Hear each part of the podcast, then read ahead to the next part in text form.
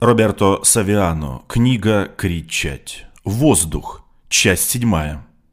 Что ж, вы мне скажете, на этот раз в Италии все пошло лучше. Нет, в Италии все пошло не лучше, потому что в Италии чрезвычайная ситуация с пандемией усугубила кризис, микробы которого в течение некоторого времени мы носим в национальном органе. Самая богатая экономика в Италии – экономика Севера, та, которая слишком часто считала себя защищенной от организованной преступности. Камора Индрангета были феноменом Юга, который приписывал Югу отсутствие морали, стремление работать и производить. Он начал открывать глаза, видеть реальность такой, какая она есть. На юге мафия стреляет и вербует рабочих, но именно на севере они набирают вес. На юге мафия работает без какого-либо прикрытия, используя свои собственные фамилии, свой собственный язык. На севере она вместо этого посылает брокеров, юристов, бухгалтеров, инвесторов, потому что система мафии прежде всего миметическая. Она предполагает определенную пигментацию тела, которой все придерживаются. На юге мафия – это фольклор, шествие, святой покровитель, часто последний, кому обращаются. На севере – ликвидность, вложение, оборот, бизнес – Таким образом, во время пандемии Север был захвачен этим механизмом, тем, который разорвал Юг в клочья и должен был делать это, пока весь регион горел. С этой точки зрения Юг сильнее, потому что он привык жить на коленях, в то время как Север, с другой стороны, всегда имел иллюзию невосприимчивости к организованной преступности.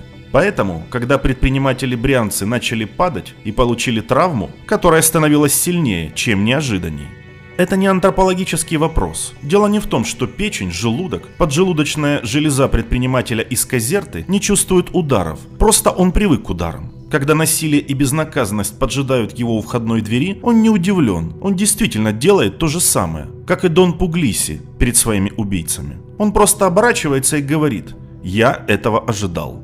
С другой стороны, предприниматель из Брианцы этого не ожидал, потому что они убедили его, что государство отсутствует только на юге, что только на юге преступные организации действуют спокойно.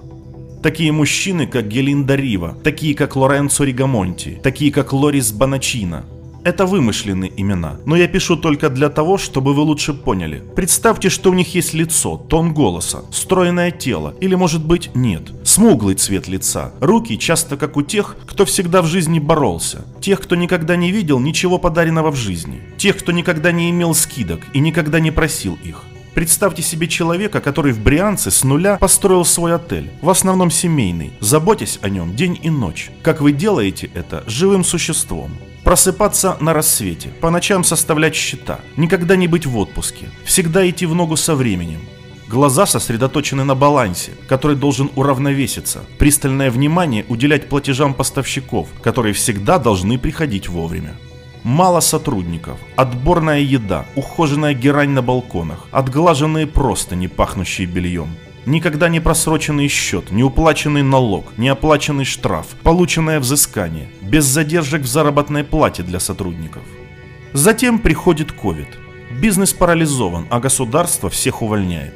Однако деньги из резервного фонда поступают медленно, поэтому Гелинда Рива блокирует их, выплачивая зарплату из собственного кармана, до тех пор, пока он не может больше принимать такие меры, потому что бизнес не перезапускается, а налоговые счета продолжают поступать.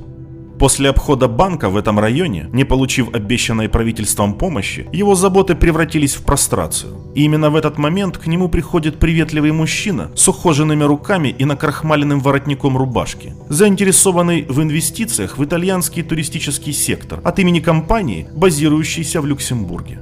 Неожиданный гость показывает ему деньги, объясняет план возобновления бизнеса. Затем предлагает ему присоединиться к его компании, взяв на себя миноритарный пакет акций 30%. Гелинда Рива соглашается, потому что таким образом он может оставаться у руля своей собственной компании, получая хоть какую-то ликвидность, которую ему отчаянно нужно попытаться перезапустить. Вечером в постели он думает об этой встрече как о благословении. Теперь ему больше не нужно будет смотреть вниз на сотрудников. Он сможет возвращаться к прилавкам банка, чтобы больше не просить милостыню, как он это делал в последние месяцы в крайней попытке спасти свой бизнес, оплатить наличными. Однако туризм не подает признака возобновления, а лимиты уплаты налогов ненадолго откладываются.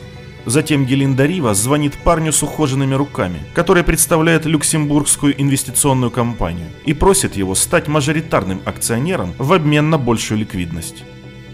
И вот так Дрангета, не стреляя, не угрожая, не нарушая законы или табу, взяла на себя деятельность Гелиндаривы, уверенная, что по частям она прогрызет и остальную Брианцу.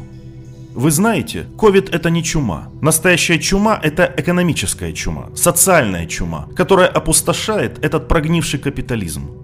Ожидание, пока учреждения банкам дадут какие-либо гарантии, ожидание, пока политики согласятся кому-то выделять субсидии, ожидание поддержки граждан, где государство не участвует по причине объективных трудностей или неспособности, в этот момент кто-то другой выходит вперед.